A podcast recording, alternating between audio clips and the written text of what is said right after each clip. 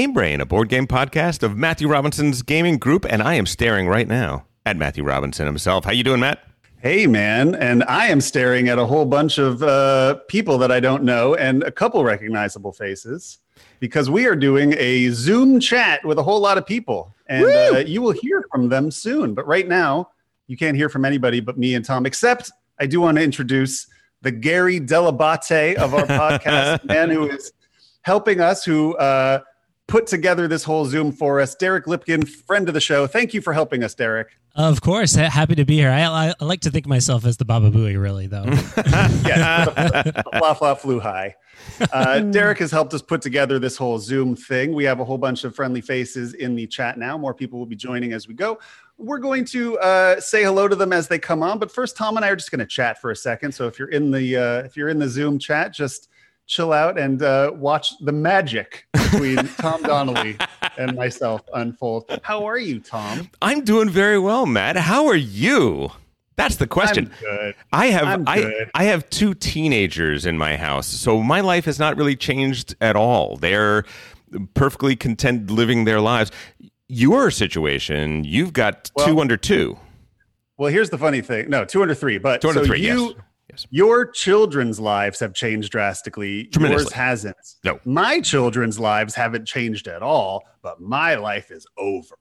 Completely finished. Because my children have no idea what's happening. This to just be home all day without pants on is just their normal life. Except now they now dad's there most of the day, which is cool. Um, but yeah, I we have no childcare. I still am expected to work my full time job as a writer. Uh, and No. It, it's been it's been no, thing. that's not fair. Yeah, pretty much. No, it's nobody really seems to care about um, the pandemic in my world. No, nor Uh, nor in mine. I'm I'm busier yeah. now. I tell people this all the time. I'm like, Oh, everybody awful. else is getting laid off, and I could not be busier. I literally there are not No. enough hours in the day to Eh. do what I got to do.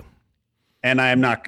Trust me, I'm not complaining Nope. at all about it. But um, I am. Uh, I have not had a free moment in seven weeks. I haven't gamed with you in forever, and I do miss that. I miss that very Yeah. much. I'm you gaming know a what? I have not. I have not played a single board game since this started, which sucks. Totally sucks. awful. Haven't. My wife and I, we had all these plans. We are going to play Everdell. We were going to play. I was going to teach her Agricola. She was like down for Agricola. Nope. Nope. Games, I- I'm nothing. playing a lot of games with the kids. rolls. More- yeah, no. I, you're. By the way, your last episode was fantastic. I really appreciated it. Oh, thank um, you, thank you. Uh, it you was are. I think I speak for everybody when I say you are a very, very impressive and wonderful father. I, I wish that I could take any credit whatsoever, but frankly, I was floored by their insight and their eloquence. And like, I'm like, how come you don't talk like this at home? Why are, why are you so? You know what? the, the whole the whole time you were talking to them, I was like, I had one question that I wanted you to answer, which you didn't, which was, how the hell do you did you get kids that want a game? I feel like most teenagers would be like, no, I don't want to do that with you. That sounds awful. Your kids are like super. I just feel like.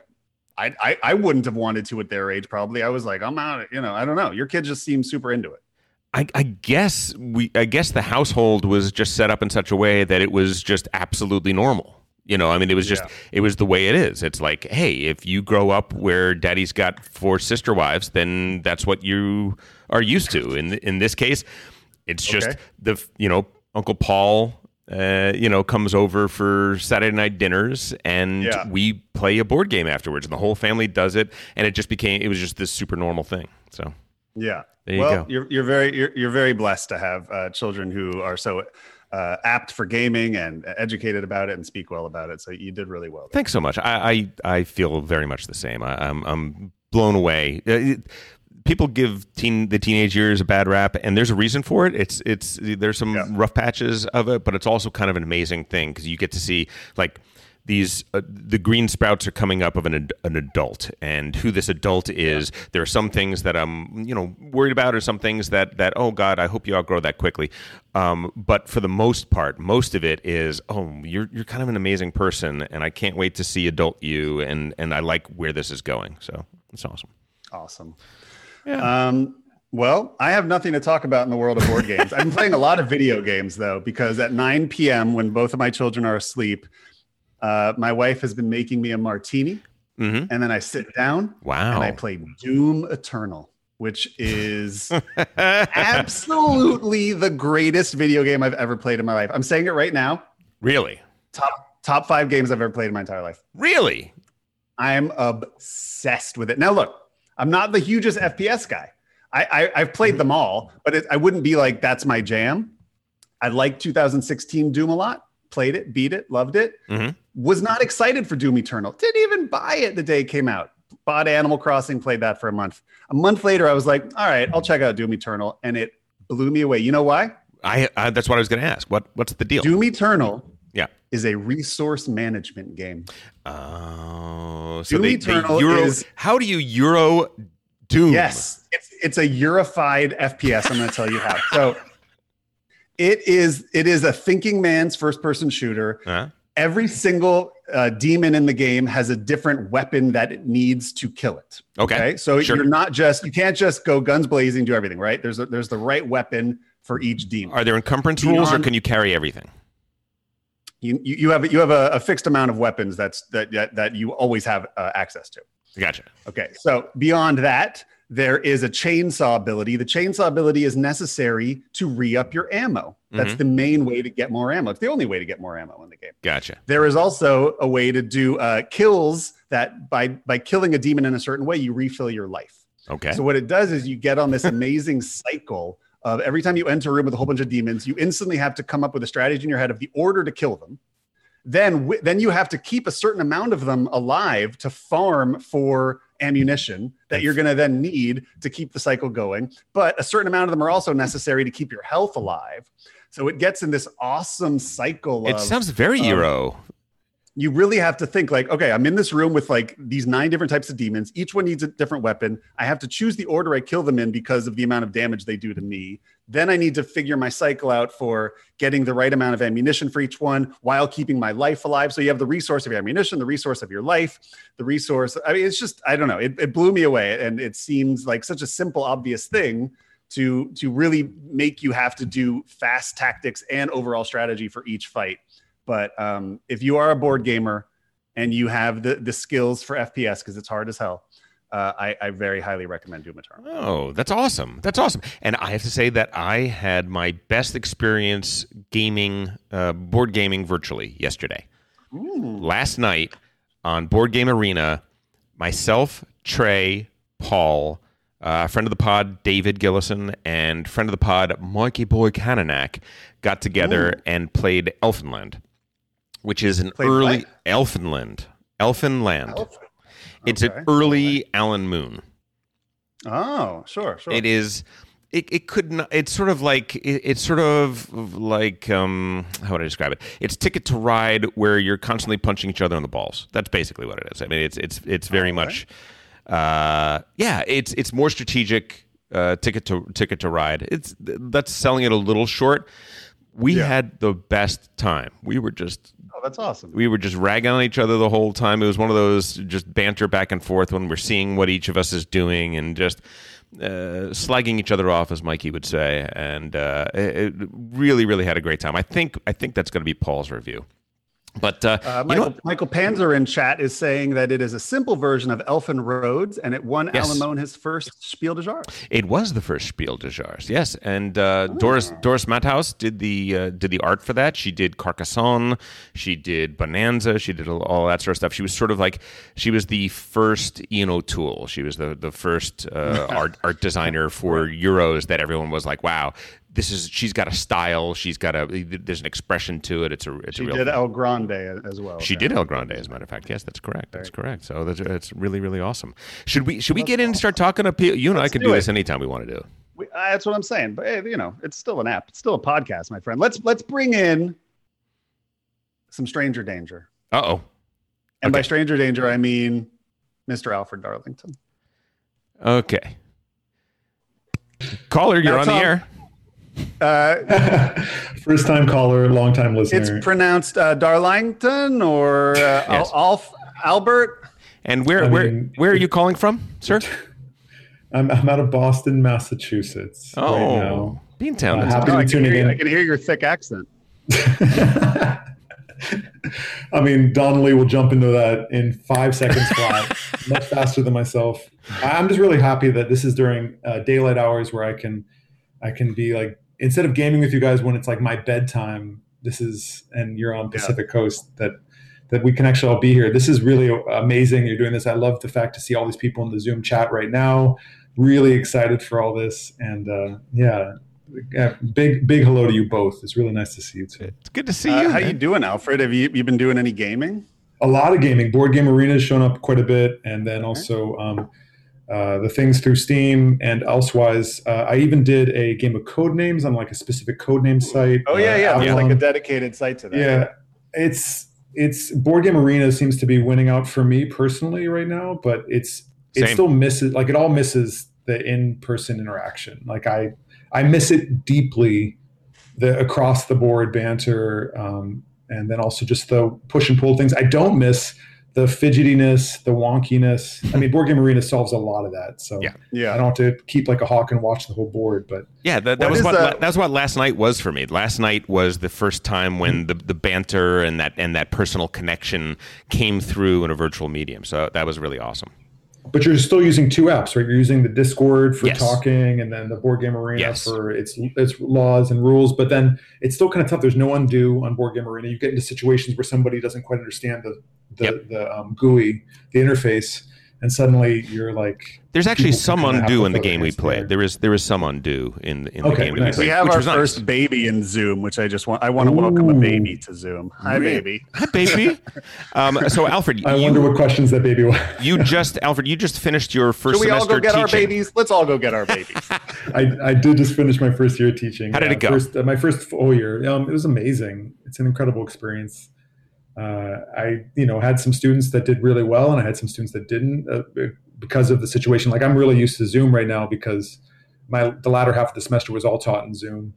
Gotcha. And, uh, Gotcha. for music, that isn't the optimum situation, and so some students thrived and some students did less so. But Oh, everyone has to take it with some understanding. And shall we announce to everybody that you are going to now that we're in this weird virtual environment situation with the podcast that you will be you will be back in the rotation this uh, this turn, right? Absolutely, I'm really looking. Yeah. yeah, that's going to be nice. yeah, no excuses. Yeah, we're super. Well, just just the. No, Alfred, no excuses. but, but yeah, yeah, sure. No, I mean, Alfred, is that your Animal Crossing character behind your shoulder? It is a little bit, yeah. I, I whereas you quit, I, I've kept it going, slow and steady. No time travel. I- yeah, I, I put 80 max. hours into it. I feel like I saw it all. I'll, I'll, No, I'll be back. sure. I'll dip in when like new It's- events happen. But I, I paid Yeah. off all my debts, and I'm like, I beat the game. I feel like. It- the, the building, the building structure of it changes things a little bit. No, I mean it's Yeah. not. It's it's not a game. It's just an environment to de-stress in. Like when you were Oh, talking totally. about finishing your baby your baby duties for the day and then and your work and then being able to retire down to the games. Yeah. um, I sympathize, even though my days are quite gaming most of the time, and then the occasional class, and hopefully time with partner and stuff like that. But Yeah. like, um, yeah, a little different natured. Uh, but that being said, I'm jelly of your whole like solo board game situation. I need to get that stuff going in my life. I know. That was actually got- what I got brought a a question table about full of today. solo board games that I haven't played in seven weeks. There's like dust on them. So, ha- have you played the online representation of that MOBA yet? I mean, have you done that? We, I, yeah. I think no, I've I would. I mean, Cloudspire. No. I Yeah, mean, Cloudspire. I know there's a good uh, tabletop simulator version of it. No, I, I mean, it's it's just it, it. My schedule is such that I can't coordinate with anybody else. It's like No, sure, sure. when my day is I just- done, I have you know 30 minutes before I have to go to sleep, and I, I- I- throw on a video. I actually have a, a solution for that, possibly. Mm. Um, yeah, Okay. turn based. No. You and I could play turn. Yes. You and I could play turn based Sure. games. You and I could review the Great Zimbabwe on BoardGameCore.net, which is Oh, turn based. Okay. Do it when you do it when you I can. hope it's better than the antiquity. Uh, It, it is. interface It was. is supposed to be. Antiquity was their their first test case and was uh, uh, difficult. Okay. But this one should I'm be do, should be doable. I mean, Alfred and Trey and Paul and I were playing a ton of Through the Ages, Yeah. which is all uh, push turn based. But it Friend of the pod, uh, Candace, put together a tournament, right? I know. Can I just announce how spanked uh, Paul, Trey, and myself got in that tournament? We were thoroughly. uh, the drubbing was serious. Oh, that's great. People were Oh, like, you know, like lapping us around. You know, See, we had our own little meta there, Alfred. We thought we were good, and, and and and I never had that bubble pop, so I still get to believe that I know what I'm doing. And Paul was I'm still too and yeah. Go ahead. I'm still too intimidated to like board game with strangers on board game arena. Mhm. Sure, um, sure. And because it's it's a you know it's a kind of harrowing to get into the politics of other even though there's obviously limited chat like possibilities and stuff. It's just Paul complained. Paul know. complained a little more than a little bit last night about the, uh, the about, about the tournament. he was un, he was unhappy with how it went. there was some structural problems. Maybe I mean I, most of my games were with the same people, so Gotcha. it wasn't really like Sure, sure. proper like Round randomly robin. picked. yeah, Yeah, not necessarily, but that's all good. I mean, I, I didn't mind. gotcha. But I did have a question for you both. Go ahead. Um, and I, I don't want to eat up time because I know this is going to. yeah, yeah. We'll, we'll, we'll get we'll get into uh, all everybody real quick. But go ahead. I, I, after somebody mentioned on the board game, um, uh, on our on our group page about a 4x they were doing, Mm. and I'm really eager to get into that. But I'm looking for good 4x exploratory kind of sandboxy board games. I'm serious. Like I haven't played as much of that style where it's a little bit more. I mean, maybe a little bit more Ameritrash, a little more chance. Yep.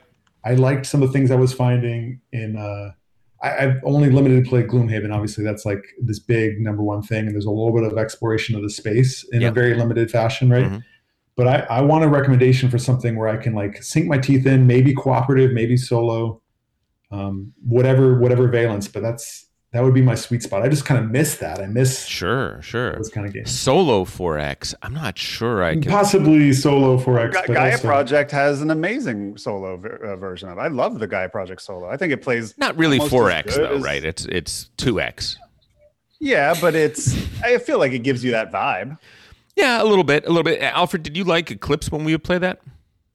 Yeah, sure. The It- Eclipse app is fine. That's a 4X. Okay. That's a 4X game with a good with a good Yeah. app to it. I mean, that's really the best. Um, the other other things that you can look at that give that 4X feel. There's a game called Xia uh, Legends of the Drift System that's spelled X I A. Uh, something to check out. I don't know if there's an online implementation of that, but if there is, it's a it, that that's pretty cool. A little more rando uh, than a lot of things. Yeah. Um, the Firefly board game actually is not not completely awful, and has a lot of 4x uh, elements of it.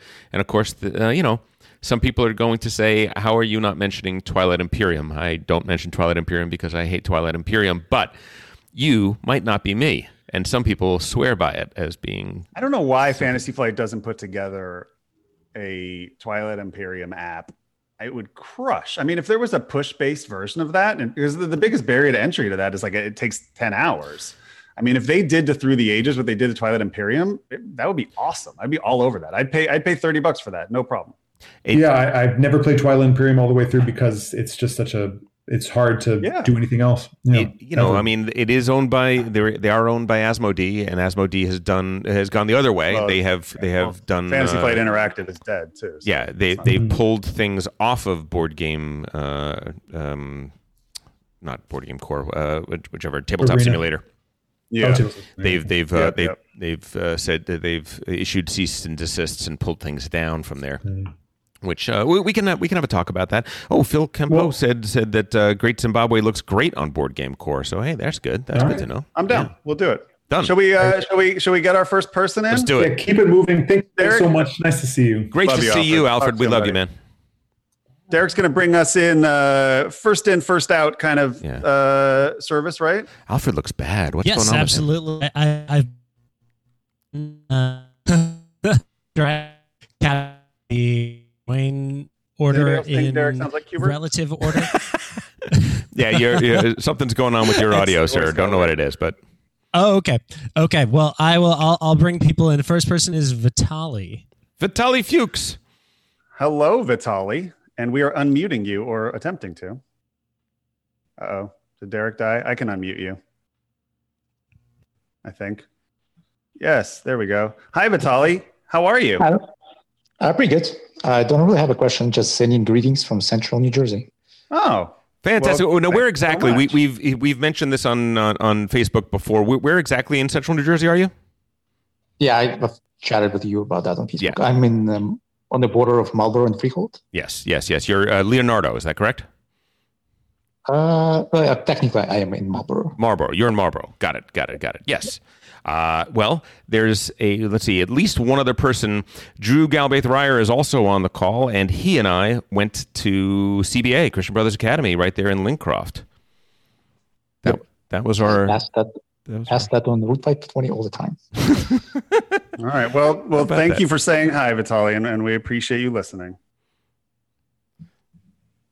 Um, shall we jump to who is ever next? Derek Lipkin, the Baba Booey of the podcast. Yeah, it should be Michael Panzer. Michael, are you still? Let, us see. I can Oh, unmute. I think I'm better at Yeah. unmuting than you. I'll be the king unmuter. Hi, Michael. How's it going? Hi, good. Thank you so much. Where are we chatting to you from? Does that make sense? From uh, Rochester, Minnesota. Oh, I, there, there's nothing here except for Mayo Clinic, so I work for Mayo Clinic. oh, is that right? That's wonderful. Yes. That's. Are you are you particularly busy during this very strange time we live in? no, it's completely the opposite, right? I mean, uh, since I'm not non-patient facing, it's a we work from home. But Mayo Clinic actually, of course, is it's mainly elective, Oh, so okay. it's it's it's a s- it is an there are it's, it's not an easy time Got to it. be Got around. it. Oh, I'm sorry to hear that. there's that, but but that's fine. It's, we'll, we're gonna get through it. So I'm uh, I appreciate the uh, like especially um, Tom's um, deep hist- uh, deep historic appreciation of board games that goes back to the 90s and earlier. So I I brought a show and tell of my uh, Original Of like fresh a- fish. Holy cow. Friedrich Friese. Holy Friedemann Friese. Oh my goodness. Look at that. Number This is- 167 made? it- it was made it was 300 and this is 167. So That's uh, amazing. Holy cow, Michael. the uh, That's what what does it what does it look like? Because it's it's one of my favorite games. It's it's way on my top like on the inside. Like what are the it's what are the tops- mostly like miniatures, right? It's all miniatures. No, so come it's, on. it is it is completely like this is a handmade like Friedemann probably made it at his kitchen table, right? So uh, so we have this uh, like plain white box, right? It is even more basic than the Uberplay edition that most people know. So we have like a copied rule sheet, and we have like a very basic Oh, I that's probably it. all mine. And and if you need to look at the at the laminated map, which is completely green, Oh wow. wow. That is a complete. that is that is early splatter. That's what that is. That's that that like it's, it is an basic. early splatter. I, I was I was debating what to show either Khan, which is uh, which is the uh, this redheaded stepchild of, of, of early splatter, or um, uh, and of course like your your uh, uh, ex, your expropriation. Mar- like markers are these little Oh my. God, So it's that's very basic, right? Amazing. Oh, I love that game. Uh, let me see where that is. I, I got to find out where that is on our uh, on our list. You know, I've, that's I've, amazing. you, I know you you have played that a lot, Tom, and most people in the group have, but I've I've never actually played it with you. really? I've just ne- yeah, I've never been there when it got to the table. Oh, it's It's very yeah. interesting. It, it is. It's it's one of those amazing puzzle games where Yeah, you know a, a negative space game is always very interesting to me. Right, where Yeah. No, it's I- not I- about it what you're being doing; it's about what's what's happening in the places that aren't happening. Yeah. I've been at the other end of the table while it was being played a few times while I was teaching something else, but um, it looks awesome. Yeah, mean, friend, friend of the pod, The Jim way to do it if Go ahead.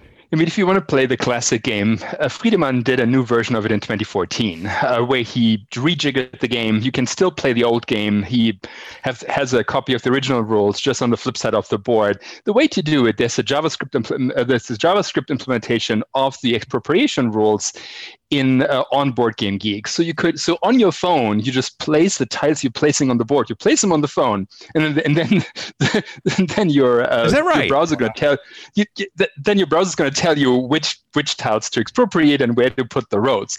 This is this is a quicker way of if you're not super used to it. Like like the the usual complaint about fresh fish is that you are not going to be you're missing you're going to miss a road placement somewhere Sometimes and then it's do, yeah. impossible to roll it back Wow. and if you're not used to it you stare at the board and everybody's like Ugh, and and that's not fun so i found the javascript if you want to play it live have the javascript style, uh, thing on your phone running and just place the place whatever tile you place on there it takes at one second and Michael, then that's a fantastic tip. Thank you so much for that. That's awesome. That's awesome. I have the I have the newer version of it. I have the Plenary Games version of it. I have both of those versions.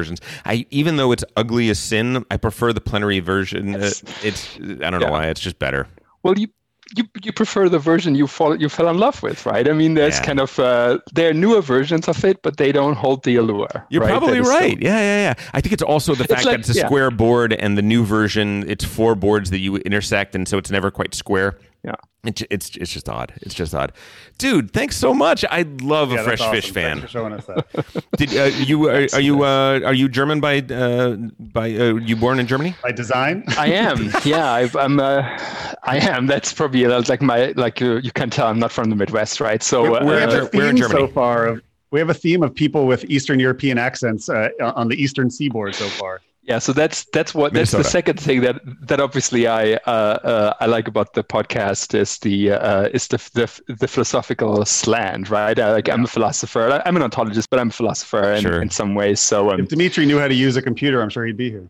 see, so uh, I'm I'm from Cologne, so I so I know that. Oh. Uh, uh, so you bought you bought um, uh, a game there, so um, I sure did. I sure did. I still have Cartagena from uh, from there. I think I, th- I think I bought several, but that's the one that uh, that I still have to this day Yeah. and, and, and Yeah, play all the so- time. And and Maddie and I, you know, we we flew in uh, through Dusseldorf, so we were right in that neighborhood when we went to Essen a couple years back.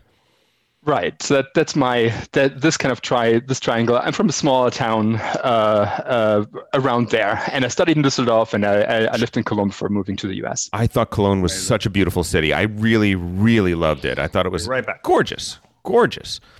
There's a like there's a like the the the the Colonians they will they will disagree with you, but uh, so since Cologne as a city was essentially hundred percent destroyed after World War II, it was it was it was rebuilt in a very kind of haphazard style. So the people who live there, the residents, find it so ugly that there is a that uh, the the city for a while had a like an ad campaign where they were moving a huge um, uh, um, neon sign at the ugliest places, and the sign was called uh, the and, the and the sign read "Love Your City." Oh my God! Really? Because it's, Yeah. it's it's got the it's got the little the little cable car that goes down. It's got the river. Oh, yeah, the yeah. river's beautiful. It's got some great no, stuff. ha- it has a lot of these kind of uh, German charm. Yeah. that's that's that's for sure. And of course, and the and the Americans and the, like the British and the Americans didn't bomb the cathedral, so that's that's uh, so the cathedral is still original, right? the so cathedral is stunning. It really Yeah, is. the cathedral is, always really awesome. Yeah, there's not nothing much to say. To, yeah. Michael, thank you Correct. so much for coming in. I would want to keep mo- keep Welcome. moving so we don't leave. Uh, Yeah, thank you. People out. Thanks, Michael. We loved it. Fantastic. We're gonna go next to Brian. Is this could this possibly be my my bro bro? I have no interest in talking to Tom. I've got questions for Matt. Though. Oh, That's my brother, Brian Donnelly. There. How are you, Brian? Good. How are you doing? Doing okay. Doing all right. You're looking good, sir. Yeah, it's a nice day up here. Everybody safe and sound? Yes, yes. Everyone's safe and sound. Brian is calling from the Sacramento area, Sacramento, California, where he is uh, uh, uh, living a pretty good sequestrated life. Doing all right. Yes. The kids are all doing good. Yeah, kids are doing great. So you should know that when when uh, when my family goes up to visit their family, and it's always that way because they have a bigger place, uh, we spend all the days doing nothing but playing games, basically from morning, noon, and night. The only th- we only stop to cook food and occasionally, I, I don't know, there might be one or two other things we've occasionally done, but Brian's got really full- are a game brain. Oh, oh, they, they, they're they're amazing. They're amazing, Brian. What, Brian, what's your what's your, what's your? Are you playing What's your anything right question now? for us there, Brian? Yeah. I think it's a I think it's a variant on. Uh, so as Tom knows, right? I've got four kids, um, three girls and a boy, and so um, dialing in a game that everyone wants to play is difficult, right? I've got some kids that are competitive; they really want to play games where you beat the other person. I've got other kids who aren't interested in that at all, and it's been hard to dial in games that everyone loves to play. You know, Mysterium, Detective Club, some of these ones that are largely cooperative, right, but with a little bit of element. But one of the things that I've found recently. Um, you know, I've played Teach You for years, but Tom exposed my kids to it the other day, and they're, they're a little insane on it right now. Is I'm realizing there's another another aspect which is team games, right? It's Yeah. not me versus everyone else; it's us versus them. Um, that plays in well, and so I, I I've got sabotage on its way here right now, but I wondered if you guys had any recommendations on other great team games. You know, us versus them. Well, you're first of all, you're dead on right. Tim Fowers' um, uh, Sabotage is a phenomenal game. It's really, really perfect for that. Um, Christopher McKeon writes, "What about Dead of Winter? Um, they're not quite old enough for Dead of Winter yet." But when they get older, they'll be ready for that. Um, Scotland Yard is my first thought. Do you uh, have you? Uh, do you know? Are you familiar with Scotland Yard? We've got it. Yep, we've got it. Oh, you have it. I, I was also going to say, uh, if you want to uh, go one step more complicated and 10 steps more thematic, uh, Hunt for the Ring is a really Yeah. fun version of uh, Hidden Movement where everybody plays a ring wraith and one person plays Bilbo. And uh, you're trying to get the ring out of the Shire, and it's um, it's really fun. It's really well done and a really smart version of it. And actually, the game is split into two halves, and you can uh, save it so you don't have to complete the whole game. So the first half is one person's Bilbo, and then everybody is the ring wraiths trying to get him. And then uh, when that section ends, you flip over the board and you could play it another night or you can continue it that night. Each side takes about an hour and a half. Then one person is Gandalf. Uh, and the other person are the ring wraiths, and they're trying. You're trying to help. You're you're trying to help Bilbo. Uh, you're trying to distract the ring wraiths so Bilbo has time to, to put the ring in uh, in into Mount Doom. Um, and it's and each side plays a little bit differently, and it sort of switches the rules up. But it's it's awesome. I mean, especially if you're a Lord of the Rings fan, it's um, a really uh, faithful. Uh, And let's let's also mention the the hot newness, uh, the crew. The crew is a cooperative game, so it's not really a, a, a team game. It's sort of like everyone's on the same team. But I think your kids might really, really like that. It, it has it's a trick taking game like Tichu, but it's one in which you're all working together and you're kind of telling a story over the course of it. And I think your kids, Brian, would love it. and I, I don't know if you've introduced them to Wavelength yet. There's the crew right there. Someone's holding it got up. I don't know if you've introduced the kids to Wavelength, but I, to me, that's that's my favorite team game of you know that's come out recently. Awesome. Thank you. Yeah, Yeah, pleasure. absolutely. Someone else mentioned Obscurio. Obscurio is an interesting uh, game, and oh, and dexterity game Seal Team Flicks. We don't really t- cover cover those too often, but that's a, a well regarded game in which you're playing like two against two. with The good guys and the bad guys, and you're you're flicking little little pieces around. That might be something uh, your your younger your younger folks might really dig. So check that out, Brian. Thanks, Brian. All Love right, you, my who brother. is next? Derek. We got Drew. Hi, Drew. Sir. Andrew So- Ryer is a frequent attender, even though he lives in New Jersey. He is a frequent attender of Well, our game yeah. nights. He is part of our Yes, game we, have, break we've gamed together many times. I mean, I, I, um, I, I was thinking of what to say, and you know, I think that's basically what I had to say right now. Is it's really good to see, you know, you guys like in the, I guess, in the virtual flesh, but Yeah. yeah. because, uh, yeah, you know, I, I tell you, I travel like Tom said about, I don't know, six-ish times a year to California, maybe more. I don't know. It feels like it sometimes, but the highlight of any of those weeks is coming over and playing, you know, whatever with you guys. And um, yeah, I, I've been missing that. We've been uh, we've been trying to get some some group board game nights together electronically. I think like everybody else is here, Mhm. but um, I'm definitely missing uh, playing those games. I've en- I've enjoyed it. And um, by the way, I I love loved loved the the uh, the extra turn show. That was great. It Oh, was that's great listening to kids. It's funny. It made me feel good. I mean, um, it made me miss my older daughter because she's not home. My younger daughter is. But What know, is kind of- behind you? Is there? We have. Oh, I gotta explain. What do we- That's- is that like a that's my virtual Wookiee background. It's it's Wookiee Shiva from there's this bar in New Orleans, Dogs, and I I mean, just I'm amazed we so got 10 seconds without bringing that up. That is that is special. Well, I'm, just, I- I'm I thinking that this is going to be a around through podcast, so old- people aren't going to know what this is. But uh, we may Yeah. have to we may have to post this on YouTube. So It's a If uh, you- six arm Wookiee. I'll, I'll send you. I'll send you the picture. It, it was. It's a bar in New Orleans that we were just having to go upstairs to the second floor, and it was at a time of day when it was oddly not crowded in this bar, and so I got this great shot of the entire back of the bar. It was awesome. So if you're ever there, it's in Frenchman. It's worth. It's it's worth seeing just for Wookiee Shiva. Anyway, um, Awesome. yeah, no. So uh, I wanted to ask, so like I saw a couple of people mention Obscurio, and I heard Brian mention um, uh, Mysterium. It, do you now have you played that at home, Tom? Mysterium or 'Cause You were talking about either one. Um, I played Mysterium, but I've never played it with the kids. Um, and I've never I was just I've thinking. never played Obscurio. I've never I've never played Obscurio.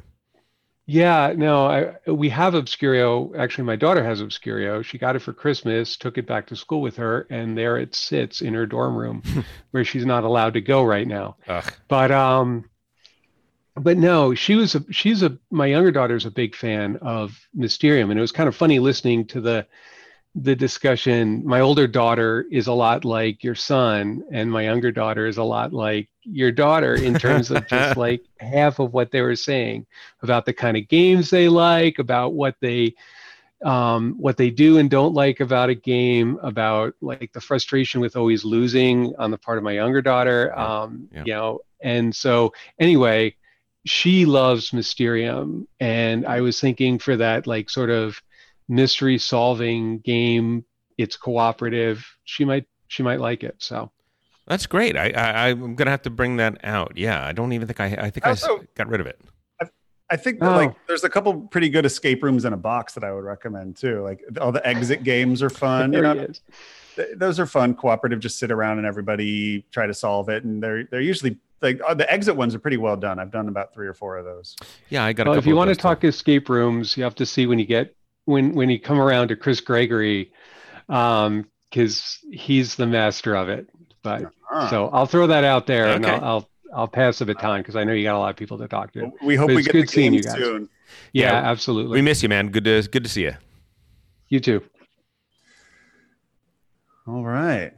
All right, so we're gonna move over to Christopher. The sultry sounds of Derek Lipkin, everybody. Ooh, buttery. By the way, he's he's up for biggest geek award or something along those lines. Is that correct? Dan? Biggest, it's it's. I'm going to be on Nerd Search on uh, Monday, May 11th. It's uh, oh yeah. If, if this comes out on Monday, if people come come watch me This is from what I'm saying. Caveat New, York, Derek, New York. Derek is the man who got me into pinball, and he's the reason that you will see my pinball table collection. Over Willy there. Wonka, untouched, Uh, unloved.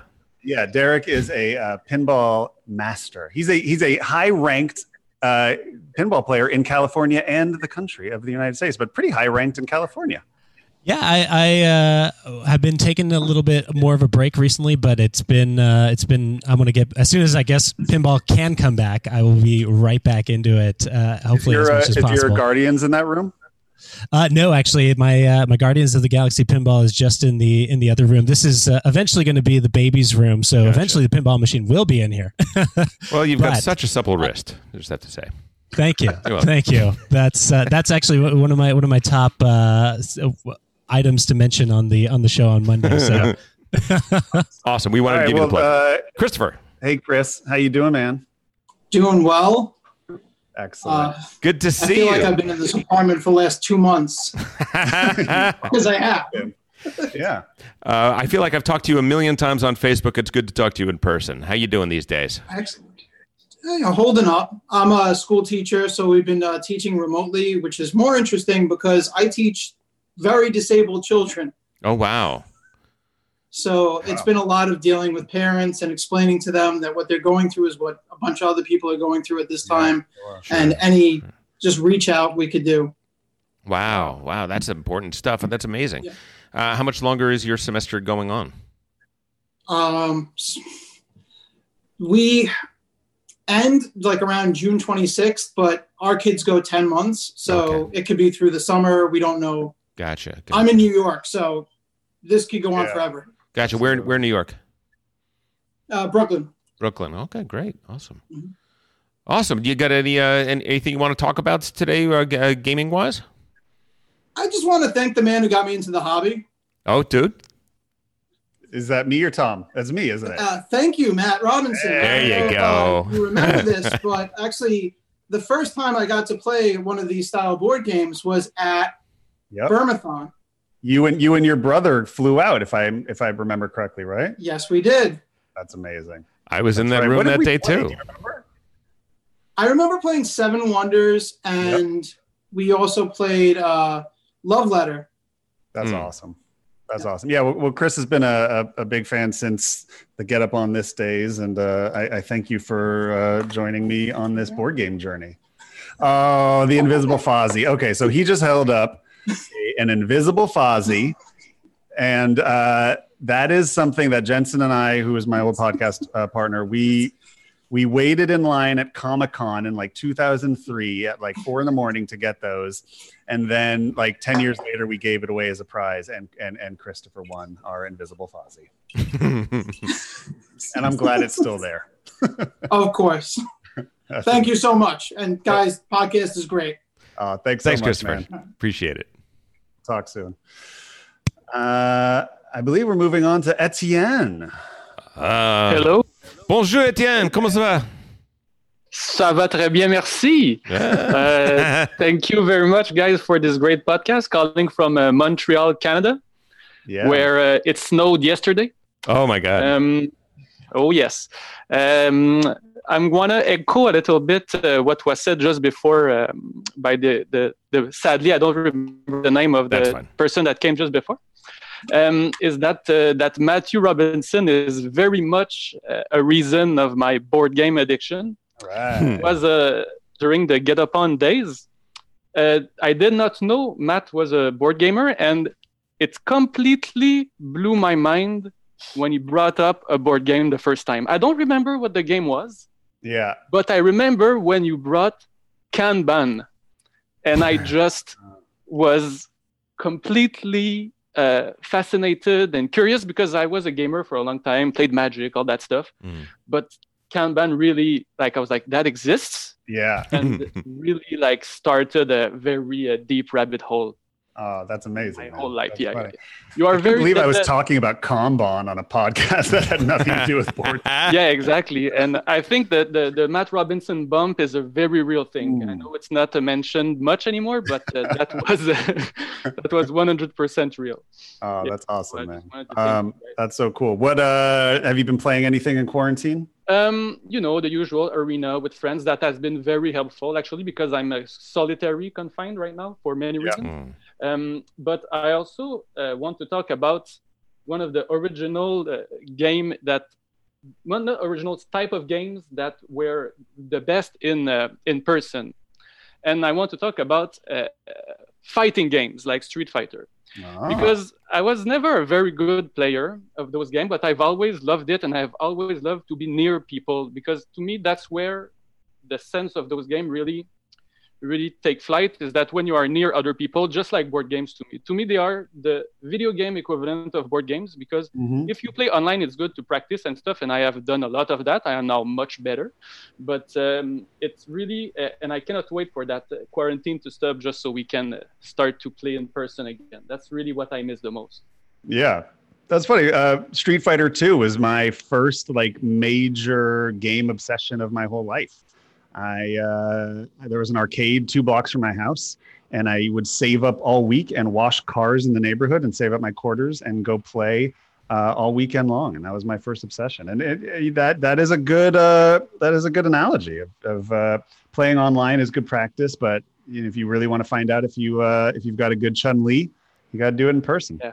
Exactly, and the trash talk in real life is like that's like seventy Oh, percent yeah. of my game that I this uh, I uh, I uh, make the people uncomfortable when they fight me uh, on the couch. We Yeah, we uh, recently got around the table and we were discussing which Street Fighter ca- character was our was our main for each one of us. It was sort of like a Oh uh, yeah. yeah yeah that, that was a that Oh, was a it's very, important. revelatory Everybody is one. yes No, it's we like have. it's like it's more important than the than the zodiac signs. that's Oh, what it was yeah, no, like if I tell you someone is a guile, you know exactly what I mean. You know Exactly, you're like this guy. is. Or that this guy's a Balrog. Oh, okay, all right. he's a Yo, the little- Dhalsims man, you can't. oh, Dawson's are out. those Of, guys can't can't, can't trust them. the biggest insult you can you can have in the world is to call somebody a, a Ryu, though. It just, just means you're Yeah. just, you're just basic. That's standard. You're standard. You're not really amazing at anything, but you're pretty good at everything. I thought you You're said fine. I was Ryu. Yeah. um, well, thank you so much for checking in. Thank you guys. Thanks for the Uh, great podcast. And uh, I hope the rest of your quarantine is as painless as possible. Oh, it's, it's gonna be fine. Good. Awesome. All right, buddy. Who we going to next, Derek? We're going. We are going to Egan. Egan. Hi, Egan. Hey, how's it going, you guys? Good. How you doing? I'm doing great. I have to honestly need to thank you guys. I have dived deep into this hobby all because of your podcast. Oh, that's awesome. So glad to hear that, man. So glad. Oh yeah, I I um, when was it? I think back in like February, I went into this local game store just looking for something for my wife and I to do. Mhm. And I asked them, "Hey, what's uh, what's something good?" And this guy, he's like, "Got to get this game, Wingspan." And they had this like last copy of Wingspan. Oh, it was almost sold out. Yeah. I was like, "Man, I, I don't want to get this yet. I need to listen to I need to listen to some review or something." And your review for Wingspan was the first one that popped up. Oh, that's And awesome. After that, That was a- just took off. That was our first episode. That was our very first episode. That was you and me, Matt, on our very first episode. That's right. How That's about that? That's awesome. That's amazing. Good, But good man, luck finding after that, game that, right now. Oh yeah, yeah. Lately, and after That is impossible to get. Yeah. What's your What's your favorite game these days? Uh, my wife and I, not my favorite, but my wife and I play a lot of Gloomhaven since we're locked up, and Mhm. surprisingly, my wife loves it. Oh, that's Never awesome. would have imagined that. Oh, keep keep that one. But- keep her. That's awesome. How uh, how, Oh, far, yeah. how far have you gotten in it? Uh, we, I think we completed like twenty-five scenarios. It's pretty good. Wow. I would love Somewhere to, between twenty-five and thirty. Yeah. I would love to know what the average is of of how much people actually get out of that game because I think that I think a lot of people buy that game and play it four times. Mm. Um, I, I would really love to know what the average is of like how many missions people actually get through out of the what is it? I think uh, 99 that come in the box. I'd be surprised if most people make it to double digits.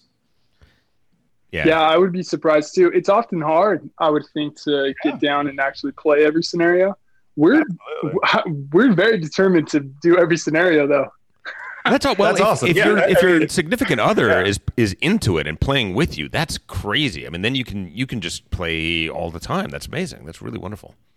And I, I would, uh, I, I will, I will, I have gone on record before, and I will say it again. I do think Gloomhaven has a horrible first scenario. I think it's way too hard, way too punishing.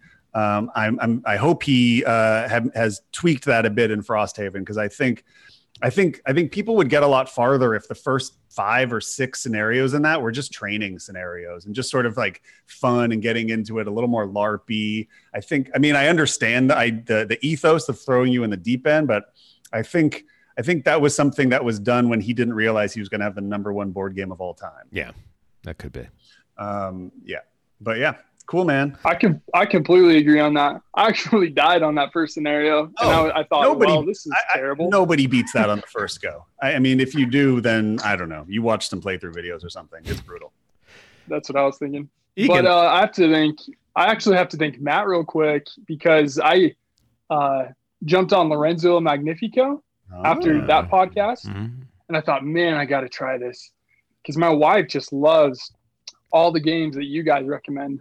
And I was like, oh, if he's this one is like top recommendation, medium weight, this is perfect. Uh-oh. Played it and she hated it.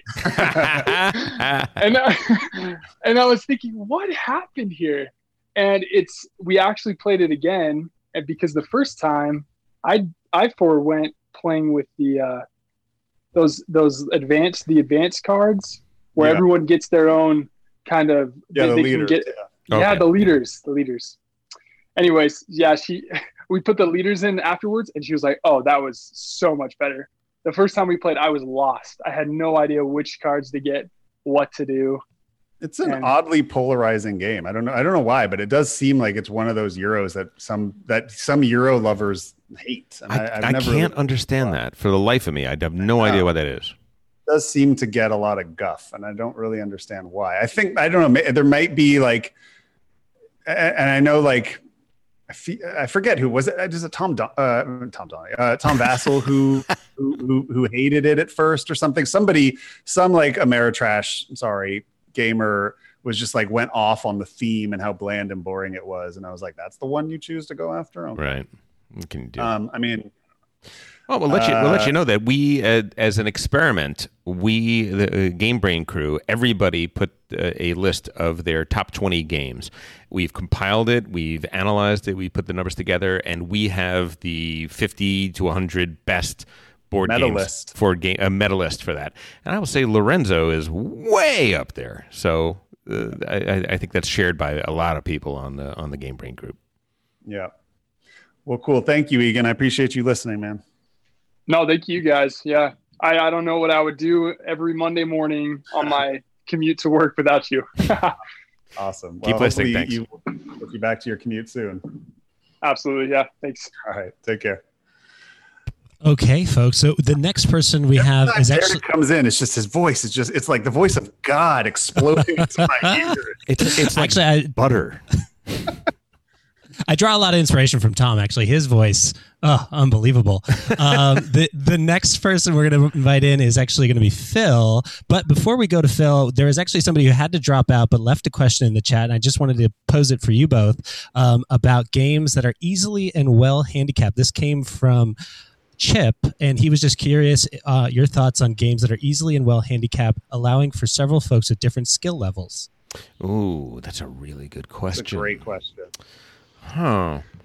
Um, I think the well, games. any game can be can be can be handicapped by giving somebody extra starting resources or or even a little bit of a point lead, but that that does involve a bit of work on your end and balancing. Yeah, I, uh, for me, I think that games with variable player powers sort of have their own handicap built into them.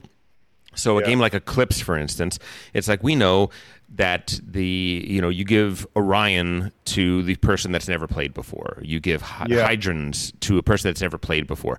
Um, not necessarily that they're so overpowered, but they do have an easier time of it, and it's clearer what they're doing. They they focus on one dimension, and you can really wail on that. Whereas other factions in that game are much more nuanced. Dune, for instance, you're not going to give the Bene Gesserit to a brand new player. You're going to give them the Harkonnen. You're going to give them the Emperor or something like that, right? Waving to, to sweet children that have entered our chat. Hello. Um, yeah, I mean, it's one of the rare cases where imbalance can be a good thing. Um, Tapestry would be a great example of it. There are Yeah. a handful of uh, factions in Tapestry that you definitely would want to give to a, uh, a, a new player, and a, a bunch that are wildly uh, imbalanced and being too hard that you could give to an experienced player. I mean, a new player you don't like because you're playing Tapestry with them. Well, if if if you're bringing tapestry to the table, it is because you respect the person and love them. Uh, you want to give them one of the best gaming experiences that modern gaming offers. Oh my god! Oh my god! Is is Stegmaier paying you? What is going on? What happened? Do I have to go? Does he have photos of you? bring- Does he have something on you? What? It, Get my copy. I'll- I'll be right back. blink twice. Blink twice. He's gone. He's going to get it. That's so weird. Can we go to Phil? Let's go to Phil. Phil, you're up. Hey guys, Phil, how you doing, man? doing all right. How are you guys? Uh, I'm doing well, doing well. Matty, you'll be back in one second. He's literally going Yeah, yeah, to it's all rub to rub a game in my Uh, face. Tapestry, tapestry. Yeah. Oh, I'm just gonna put that right here. oh, oh. Jamey, I, I hope you finally uh, make a little money this year. I'm just gonna try to help you out. Phil, Phil is on the uh, Phil is on with us right now. Phil, you you are Phil. you are you are always on the uh, uh, posting with us, and we thank you so Do much you have for any that. questions for me or tapestry? yeah, tapestry. Uh, no, actually, you know, tapestry is probably a game that I'm not going to enjoy, but I do want to try it at some point, just cause. Sure. You know, Yeah, I've, I've seen play people playing it and it looks gorgeous, and you know, I liked I liked Stegmaier stuff to an extent. Like I have Scythe, I have Viticulture, I've played most of them, Yeah. but uh, I think I've moved kind of away from the kind of games he does at this point. mm-hmm, mm-hmm. I hear you. Yeah, yeah, yeah. Yeah, yeah. Yeah, I mean, that, I didn't Patterson. really have a question. I was just, I didn't have a question or anything. I was just here uh, checking out the checking out the stream, and Oh, thanks. Thought Phil. I'd, Have you, uh, have you been playing anything during quarantine? oh, I've been playing a bunch actually. I've got a gang of friends locally that we play a lot of 18xx, and Oh. so we've been doing a lot of that online. Have you tried this Uh, new site? back, have, you, uh, have you tried this 1879? Uh, this site that you could play 1879 on? yeah, 89. Yeah. Yeah, that's right. Yeah. Um, How is it? Yeah, I tried. We tried that out. It's it's fine. It works really well. Um, it, there's a couple of little things. I think uh, Toby, the guy that designed it, is much more of a programmer than he is a UX guy. So it's Okay. it's very bare bone, but I mean, it gets the job done and it works really smoothly. Cool. Uh, there's still a few bugs he has to work out. It doesn't enforce all of the rules properly, so stuff like that. But yeah, we played that one. I've played. Um, Did anybody else get a shipping? couple of times. Anybody else get a shipping notification for 18 uh, Chesapeake? I did. Oh, not yet. I did. I did. Coming soon. I did. What's your What's your favorite 18xx currently? Oh man, um, I really like 1828, which is uh, I haven't played that. yeah, it's it's J.C. Lawrence, right? Clearclaw, he designed Yeah. it, and it's um, it's kind of 1830 on a bigger map. Like it's it's the 1830 map, but then it extends a bit south and west, and it's got twice as many companies, and the stock companies. market is yeah, 16 companies. The stock market is really tall instead of being really wide, Huh. so prices can drop really low. Uh, and you can merge companies together. There's a whole lot going on in that one. Wow. More brutal 1830. Kind of, yeah. Wow. Yeah. Interesting. I like that one a lot. Yeah. Interesting. It's print and play only. Uh, That's fun. yeah. I mean, he, Well, he- hopefully we'll have Clear hopefully our next 18xx uh, review will be Chesapeake and hopefully sooner than later. Clicklaw is Chesapeake a. is really good. oh, really? Oh, good. Oh, I haven't played it yet, so I'm looking Yeah, forward yeah. to it. I've played it three times now, I think, and yeah, really, really good. Cool. Uh, for me, it's basically I told Scott, the designer, when I played it, like it's, it's. I don't see why I would ever play 1889 again. Yeah, that's what I've heard. It's kind Yeah. of a replacement for 89 and, and like a, uh, a a good introductory 18xx, but that's fun to play for 18xx players. Yeah, Well, we because I find 89 with all the mountains in the middle, the track builds out exactly the same way every time. Hmm. I can see that. Yeah, well, well, for us, we need something like Chesapeake because we are still trying to drag some of our game branders into the 18xx world. Really, it's it's uh, it's Yeah. not an easy not an easy journey. Really, just me, Tom, and Jennifer that that that are enthusiast, enthusiastic about 18xx. That's fine. I've got. Uh, I don't know if you can see it. That's up there. There you go, 56, and yeah, got it, got it, need it, got it, need it. Strange, strange, strange, strange. A lot of There's a handmade board games. A lot of them are handmade. Yeah. Yeah, that's awesome. That's awesome. Well, thank you, Phil. I appreciate you listening, man. Yeah, man. Thanks. Uh, thanks for doing the show. Thanks for doing this stream. It's been a lot of fun. Love it. Who's next, voice of God? I am gonna be So bringing. louder than I think it's going to be every time. sorry. Oh, I can turn myself down. I'm sorry if I'm too loud. Uh, Karaoke microphone is just like out of control. Is is Derek? is it just my imagination, or is Derek screaming in my ear? What is going on? I don't understand. Soothing sounds of Raoul. Cable guy reference. Uh, ben Mandel, Uh, Ben Mandelker just wrote, "I am attempting to be an 18xx enthusiast." Yeah, we'll we'll He give you we'll he give you partial credit for that, Ben. Do we throw Ben in? Let's throw Ben in real quick. sure. Here, let's bring him right in. Welcome the newest member of the Game Brain podcast, Ben Mandelker. Hi, Ben. Hi, I was I had so much FOMO about Derek's microphone that I went and got one myself. see, see, now, so Derek, see, this is how this is how a microphone is supposed to sound. It's not supposed to blow your eardrums out. Exactly. I mean, I have no idea how I, I have no idea if I'm blowing you guys out or not. I just am like I'm plugging this in because you know, I just I Derek's voice was so lovely. I I felt this weird insecure need to just make sure that my voice could sound as lovely as possible. Otherwise, it would just sort of sound like I was in the other room. Ben, Thank you you, sound so much, Ben. you, uh, Jesus, look, he sounds like an air raid siren. What the heck is that? Derek, Derek sounds lovely in my ears, by the way. He is at a perfect volume. Like a perfect pat of butter volume in my ears. outside Like my someone window. melted butter in my ears, and it was Derek's voice. So, Nice uh, to see you, Ben. so uh, Ben, real uh, real quick. Yesterday, you played Smartphone Inc. Finally. Yes, because um, so I have I was doing my other I had like a streaming thing with my other podcast last night, and um, it was supposed to be done at eight thirty. So I figured that you guys would be already like going to be trying to start that around seven. So Yeah. um, it was finished early, and I found some people, and we played it. Um, I really, really enjoyed it a lot. I played it on Tabletopia. Um, Well, you are you and I are going to be reviewing it. So so Oh, yeah. So don't tell don't tell don't tell too much, but but give us a taste. I mean, I had a I had a very uh, I had a very specific opinion that I can't really uh, I can't really articulate at this moment. All right. I'm sorry. I have to formulate my thoughts. But um, uh, I'm uh, I'm really looking forward to more plays to sort of like uh, to sort of explore more of the strategies, etc. But um, first time out, um, I I I had a great time. it seemed to be I- a I very simple checked- game. Uh, uh, uh, you at know, the core of it. I actually think I agree. You know what? It the actual gameplay is simple. It is actually very simple. Um, it's the sort of game that could honestly be in, like in the Kennerspiel kind of space. Ooh, you know, wow, I didn't, Um, I didn't know that when I backed it. I just checked the uh, the latest update from Cosmodrome Games. It looks like we will be getting this game uh, in the beginning of June. June. Yeah, yeah. Yes. I got I got the same notice. Yeah.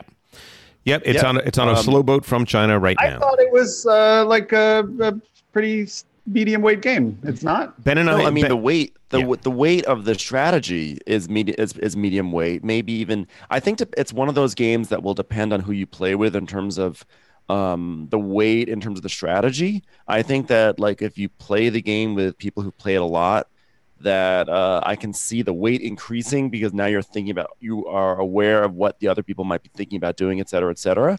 Um, but the actual rules, I'm actually surprised at how simple they are. I mean, it's basically whittles down to you arrange your little pads. Um, and just really quickly, and I'm, I, I, want, I won't go too much into it because we are going to do a Sure. review. But you do have these two pads that have different icons on them, and you have to sort of overlap the pads.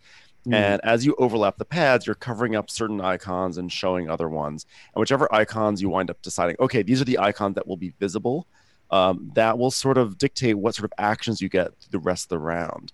And so um, uh, that part of deciding how to put together your pad Mm-hmm. is really, really fun and really thinky.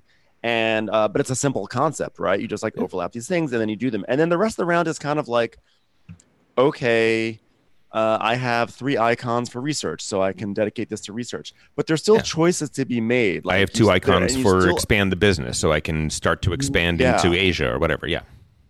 Exactly. And you are um you are really looking to see what do I think that person's going to do and how can I impinge upon them. Um uh you know, it was the most economic e game I've ever played. Not necessarily, but um but yeah, I'm looking forward to playing with you guys uh, and get it and hearing what you guys think too. Well, I, I like very much that uh, the the pricing mechanism in the game, where you Hmm. the the t- things that you're selecting, the actions you're selecting, some of them ha- some of them produce phones, some of them produce lower cost phones, some of them produce higher cost phones, and Yeah. that sets where your price is at. And whoever has the lowest price phones, uh, they place their phones into the markets first then the higher price. Yeah. So there's a real. It seems like uh, having only done that little test game, um, it seems like there's going to be a really great calculation and competition for. Can is are there enough places for my high priced phones, or do I have to cost cut? And and in that way, a little food chain magnety a little bit. we all really enjoyed that part the most actually in terms of like looking back as we got towards the end of the game we're like that was really fun um deciding you know when you're going to go low when you're going to be expensive um i was basically the cricket wireless of the table and i was i was just making cheap phones Three dollar, three dollar. and but it was funny because I was like, I'm I I because I I sort of aligned my the research in the game is basically like your your special powers that you can get, and so I aligned my special power with my starting like a certain starting thing I had. And I was like, I'm gonna spam the marketplace with cheap phones, and so I just like spam the marketplace like as much as you can, spam it, and then I wound up making no money. And so I was like, okay, you can't just necessarily spam if if no one else is if, if everyone else is like in around the same price point as you, then that's great. But everyone else is like, okay, we're gonna produce fewer, but we're gonna sell more. And so then it was like, oh shoot. So that was like fun to make a million phones, but I didn't actually. I made less money than everyone else. Sounds like Food Chain Magnate strategies a little bit. A little bit. There I is, mean, and I'm. T- it's not as it's not as ruthless. I find. Yeah, sure.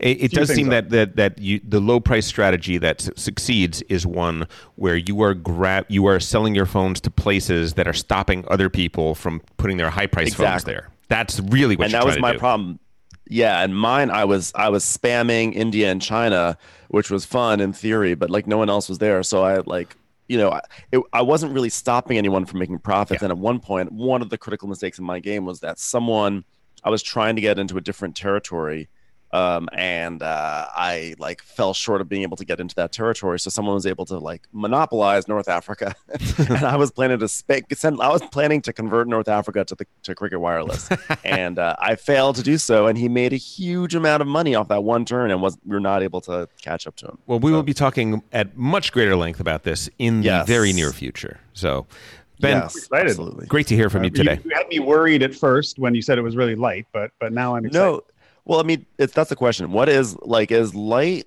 or, or when we talk about light and heavy, etc. Yeah. Is that is that talking about rules overhead, or is it talking about strategy? And I think Yeah, in it's terms like of Bus. Bus is always the the prime example of a game that is very easy to teach, but pretty complicated to play. Yeah. Yeah, we actually we actually played last night with someone who like literally never plays board games. It was my friend's girlfriend. She's like, "Can I play a board game?" So Oh, she came on and she I mean, she was like like she does not play. So like Yeah. a lot of the concepts of things, she was like, "Uh." And but by the end, she was like, "You know what? I think I could play this again. and I would know what would know know what I'd be doing." Oh, that's and she was, by the way, she wound up in third place. So It's Can't great. do that with food chain man. No. Thanks, Ben. It's Thanks, nice guys. to see your face. Miss you. Hope we get to game together soon. absolutely, All right, buddy.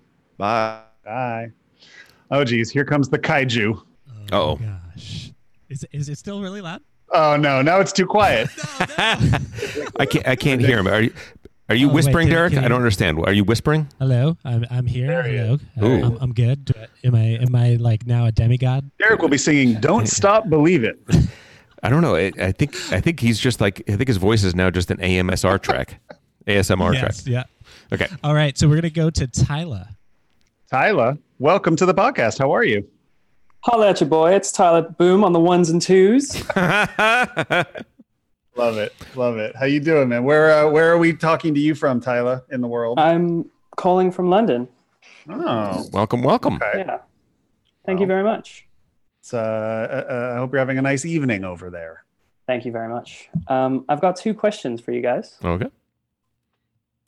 Uh, the first one is if you could choose any fictional universe from a film, TV show, or, or movie, uh, It's already which there done. isn't a board game about, which universe would you choose to base a board game on? Good question. Uh, fictional universe. No board games about it yet. I got my answer. What do you What do you say, Matt? You got anything? Well, I- it, I, I feel a little biased because they're worlds that I write in, but Yeah. I would really would really love an Edge of Tomorrow board game, and I have some ideas on it. And I would also really love a King Killer Chronicles board game, of which I also have many ideas. Nice. Yeah, King Killer. You and I were just talking about that the other day. Yeah. Um, uh, and for me, um, I think a deep strategy game based on the Expanse series uh, and, and the Expanse books by Corey, I think would be amazing. I think Isn't there already an Expanse Th- there is, but it's not not a real, not a. It's it's a very light, very simple thing, and this, uh, and I'm looking for something a little a little deeper, a little heavier. And I'll also say that I think there was a really fun game to be made from the stainless steel rat. I think that that's one of those. Uh, From what? the stainless steel rat. Are you not familiar with the stainless steel rat? I don't know what that is. Dude, Harry Harrison, like old school uh, uh, science fiction. He's sort of uh, it's, uh, uh, the world's greatest thief in the far future. Very Oh, okay. fun. Yeah, yeah, yeah. Very fun, very light, uh, uh, but but but great. I think you could do a, a really interesting sort of heist themed Burgle Brothers in space sort of thing with that game. I think it'd be great. I will I will say two more because this is actually my favorite topic ever. I would like a Streets of Fire board game based on the Walter Hill movie, and I would like an Elf Quest board game based on the classic Richard and Wendy Pini comic series from the 1970s. My final answer. What about your uh, comic book that you wrote Uh, back I, in the day? Did I write a comic book back in the day? What did I write? Or fan- maybe it was fantasy adaptation. Slash Maybe. fiction. I, I did my first screenplay I ever wrote when I was 10 years old was an ElfQuest fan fiction called The Trials oh, of that Cutter. was it. There Yep. you go. All right. Yeah. Flash Gordon. Oh, and That's my, my final answer. a book Flash I Gordon. wrote on reality TV. Oh yeah, Flash Gordon would be good. Flash Gordon would be great. Very. Great. Uh, my other question is uh, which snacks do you guys allow around the table when you play games? Amazing, great question. These are, I mean, just coming in hot with Right. the two hot fire right. for the streets. So Dimitri is not allowed to have anything liquid within within uh, twice his arm's reach because somehow he'll still knock it over. So that's that's rule number one. That that's that's clear. Um, Cheetos are not allowed. I think we can say you know anything with the, uh, the. Anything you can eat with a fork is fine. So, sort of, yeah, rule. yeah, yeah. That's true. That's true. With- as long as as long as your hands aren't touching the food, and as long as you're a mildly responsible adult, um, go for it. A lot of people bring Chipotle bowls to our game nights. Yep. That's fine. You know, it's Yeah. fine. You know, uh, maybe you get the you get the the the uh, stray you know pinto bean flying across the table every once in a while, but for the most part, there's not much to spill there. Yeah, no, anything with Anything anything, with pow- anything you eat with your hands that has powder on it. That's really Bad. the Yeah. that's really the only thing we say no to. No, we we we, Chocolate haven't banned I know, but chocolate. It's, but, but it's bad. Dimitri, I've seen his chocolatey hands after he sticks it into that bag of mini Reese's peanut butter cups and then picks up some cards, Look. and I have a panic attack. you and I both know that the day after a game night with Dimitri, we just go with a Purell over everything. The- hazmat suits, the sandblasters. it's it's really come in handy for this for the situation we're in right now. Matt and I are already experts at uh, at just delousing everything. Yeah, I, I'm pretty easy about it. It's really more about the person. It's really about the person. If It you is. have never spilled before, I will treat you as someone who has never spilled. If you have spilled, I will never let you touch anything at my table again. Pretty much, pretty much same Cool. same. We have both we have both suffered the same indignities from the same people. Great. Thank you guys very much. Thanks, Tyler. Ben Hoyt still ruined my copy of uh, uh roll roll. What was it? Uh, Roll through the ages. not Race for the Galaxy. What's oh, the Oh, roll, dice roll, game? for the galaxy. Roll for the Galaxy. He ruined my copy of Roll for the Galaxy, and I'll never forgive him for it. This happens. Spilled an entire glass of Pepsi. I, I, the. I, I force people to buy me to buy me a new copy if they've if they've truly ruined a copy of something. Except Yeah. Mike Kanadak ruined a game of mine and I didn't force him to do it. But, but I See, don't. I know. In Yeah. the moment, I was like, "You're buying me a new one." He was like, "Fine, I will," and then I just never thought about it again. Yeah, but I but I true. still have my Pepsi drenched edition. All right, folks, we're gonna be bringing in Oh, Kerwin. Unbelievable, Lipkin. Every time it gets me. Kerwin, how you doing? Kerwin, welcome Good to the morning. podcast. Thank you. Where are you Uh, in the world, Kerwin? I'm calling from uh, Auckland, New Zealand. Oh, nice. How does it feel to be? How does it feel to be um, coronavirus free and just running out there in the fields with the sheep and naked? Uh, it's not quite like that. We're still in lockdown, lockdown level three, possibly going to level two, but yeah, not many cases. So yeah, Your your crossed. yeah, your PM Jacinda is doing an amazing job. We are all we we stare at her in envy. You guys are you guys You are guys in South Korea well led. leading the charge. Yep. Yeah, no, no, she's pretty good. I've been watching or I've been reading CNN, and yeah, it's quite interesting to see what's happening in the US. Interesting is a good word. Yeah, yeah, yeah. That's, Yeah, that's yeah. there's a lot of other words we could use, but we would uh, we we don't want to put an explicit tag on this. So We'll just Yeah. garbage by it. Yeah, just a few comments on just what you said about Tapestry. That was the first uh, podcast I heard because I was trying to find a review. oh no. And I think you guys were spot on, actually. Um, so I decided not to get the game. One of Oh, us really sorry, liked Tom. it, one of Sorry, us really Matt. didn't. We're spot on. Yeah. No, he decided I- I not to get it, liked which it. means I'm spot on. Well, Yes. no, but Matt was also right about what he said. I decided it was not the game for me. Good. So uh, You're very yeah, you're very I've been listening politic. to it. It's very kind of you to be so politic. it's all right. It- Matt Matt is very fragile, so it's it's kind of you to say that. Um, I'm glad you uh, found it. yeah, no, uh, and I find that my taste kind of aligned with yours, so it's pretty good to get a, a good view. I think you great. guys have a good balance, and by listening to all of you, I kind of get a good idea of what game I pretty much will like. Oh, Okay, thanks. That's so awesome. That's the goal. That's that's, Absolutely, that's what we're trying to do. That's wonderful. What uh, what have you been playing in quarantine, if anything? Uh, playing a lot of two-player games, mainly with my daughter. Uh, so played Grand, um, Grand Austria Hotel recently. That was pretty good with two. Oh, good. Uh, played Lorenzo. Um, funnily enough, when I first played it, I was kind of like most people, like, uh, this is this is a, a all right Euro. Hmm. Never thought it was interested again, but after hearing your podcast, I thought I'll give another try. So I just got it just before the lockdown, coincidentally, and played it. And uh, yeah, we found two players. It's great. It's fast, and the more you play it, actually, the more you enjoy it. So yeah, it's one one thing you've That's actually yeah, yeah. Great. No, it is, it is a really good, solid two. That's one of that's one of the things I love about that game so much is that I really think it plays equally great at every player count. Yeah, yeah. Looking forward to play like four. Yeah, yeah, and, Maybe- and three. But yeah, no, it's- Maybe the thing about it is is that it just looks like a generic Euro, and the the Yeah, subject it- matter is very folks play it- generic. it almost plays like one. Although I don't know, my first play of it, I was entranced, but it, it, it's still, yeah, it's uh, it, it's one of those games that seems like it's bringing nothing new to the table at first. Yeah, and then you realize that it, it it's just a boring chair, but it's a perfectly built boring chair. yeah, I think that's true. I think that's true. Oh, man. oh well, thank thank you, Carolyn, for uh, for listening, and uh, I'm I'm glad that we uh, are helping steer you in the right direction, board game wise. Absolutely. Death to Tapestry. folks. Can't hear you now, Derek. Too You quiet now. Too quiet now. Who's that? Yeah. How about? Wait, wait. Is it? Is it? How about now? Well, actually, You're not good. not important now because we want to get Chris G into her. Chris Chris- G. is this Chris? Hey guys, Is this Chris Gregory calling?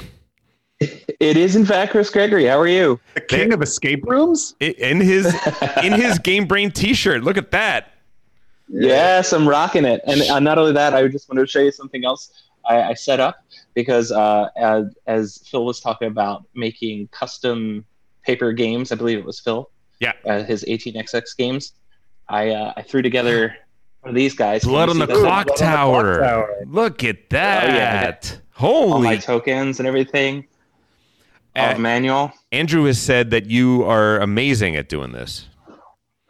I I had a lot of help with that, but you know, I I've um I've obviously had a, a, a little bit as a teacher. I've had a bit of a difficult time dealing with the lack of uh, social contact.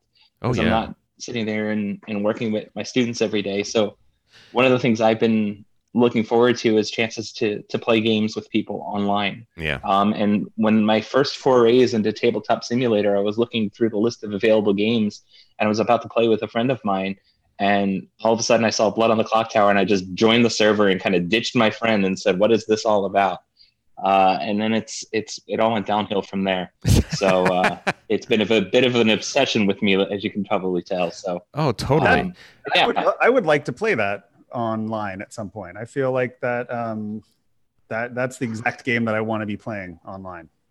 Well, it is certain. I mean, uh, some people miss the idea of like not being able to see people's faces when they play because there's that level of uh, social interaction that kind of requires uh, that that little face to face. But I found that the the logic and the uh, the deduction part of it is really still really strong. Yeah. Um, If and- I can and it- lie to you without looking you in the eye, though, it takes all the fun out of it. Well, you're looking. We're still looking at each other on Zoom. It's just you know, it's a it's Yeah, a yeah. little askance, but it's it's close enough. And I can see that. I can certainly see that. But uh, actually, the, the first thing I wanted to say is, um, first of all, thank you. Thank you for building an awesome community. Uh, I think that this, this is really a really cool way to, you know, find more people that are interested in the hobby and find new games. Um, there's several games that I would never have even looked into were not for some of your episodes in the podcast. Oh, great. Thank you. And and one other before I get into the games part, um, one other side commentary. There was an episode t- that Tom that you did where you mentioned um, uh, something like Midnight Madness. Um, yes, is, is that the name of the Yes, the movie, yes. Uh, and when I was when I was like six or seven years old, it was back in the early '80s. I'm, I'm probably about ten years younger than you are. I remember that movie. So you're 20? Um, and yes. Okay, You're 14. Exactly. yeah. and I was just thinking to myself, like, I would have, and, and I'm uh, obviously I'm from New Jersey, as I uh, taught Drew's Andrew's children, um, and worked uh, with him on the robotics team. Um, I absolutely would have been friends with you guys. Absolutely, because you, you guys are like exactly into so many of the same things that I I, I was into. So I just want to never say seen Midnight Madness before. That is awesome. Oh, Yeah. it's it's, Eddie- it's awesome in a ch- total cheese way. Eddie It's- it's Deezen and absolutely like cheesy. all these uh, all these strange uh, characters. Michael J. Fox or just the kid? yes, Michael like J. Fo- uh, It's Michael J. Fox's first yeah. role. Oh wow! Look His first baby. first role, yeah. The the scavenger hunts that that we did in uh, back in New Jersey all the time, and then I did a couple times out here. Was yeah, yeah, it was inspired by that movie. Absolutely, Amazing. absolutely. Chris, hit us questions. You got something? Ah, well, Or- actually, or I was gonna comments or talk whatever, about I a couple of don't- games. I just want to say that um, I, I, for me, I personally am into games that are a little more. I, I don't want to say light, but games that are more accessible, more accessible to other people. Yeah. Um, and so, like, I got into Quacks of Quedlinburg, um, Clank, uh, you know a lot of these games. Um, and I don't know if you guys have been looking into any of those uh, accessible games on an, a virtual environment at all. Um, I mean, I got I've been teaching Everdell, um, which I, I freaking love. I love that game. It's just so beautiful, and the tabletop simulator rendition is awesome.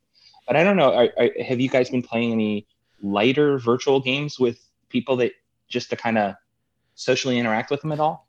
I, I I would say that that um oh, well, uh, Matty hasn't been playing uh, anything virtual really, Yeah, but course, I haven't been playing anything. But but I but if but yes, my my the ability of my brain at the end of a day would would not be above anything of Everdell probably. Right. yeah, and for me, last night. Uh, I think I started off this uh, this episode talking about what an amazing time I had. The best uh, virtual game night of my uh, of of my short career of them last night playing Elfenland on Board Game Mm. Arena, uh, which is a very it's a relatively light Alan Moon game, very accessible, very accessible.